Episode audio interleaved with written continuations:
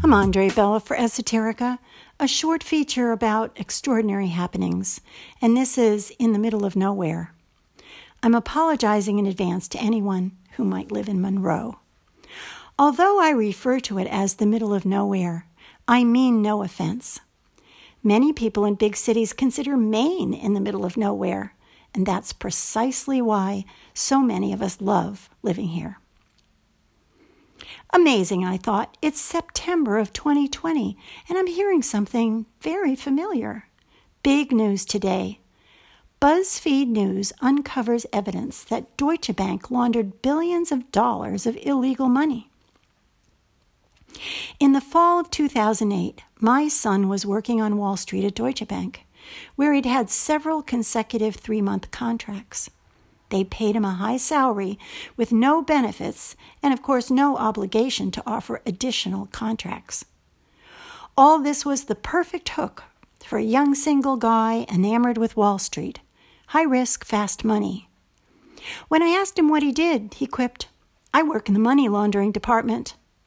Of course, I thought he was joking. In November of 2008, I began getting phone calls from him about the disastrous events unfolding on Wall Street.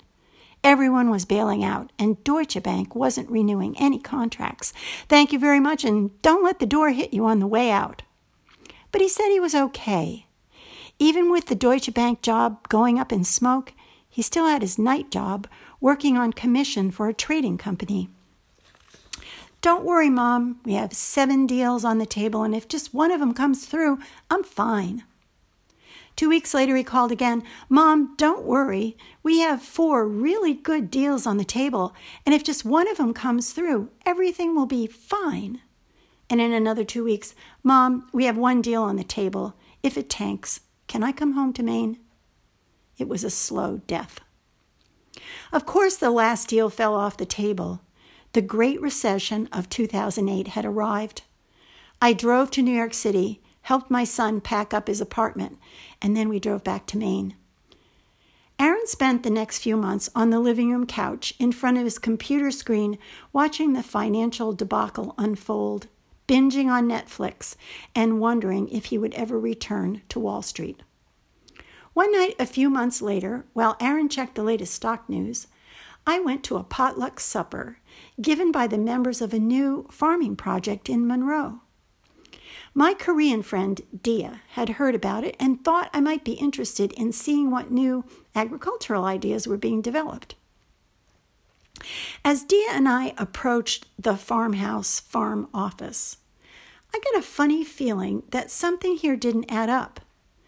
The house was very nicely renovated, something most Maine farmers can ill afford, and no signs of anything agricultural around.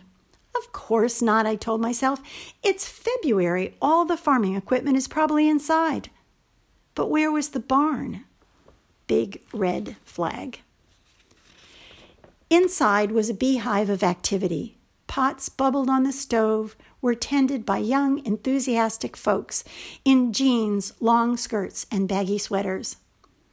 Photos on the wall displayed abundant gardens promising equally abundant harvests. A sign indicated that this evening after the potluck, we would see a short film about the project. As one of the young farmers passed by, I asked him what had become of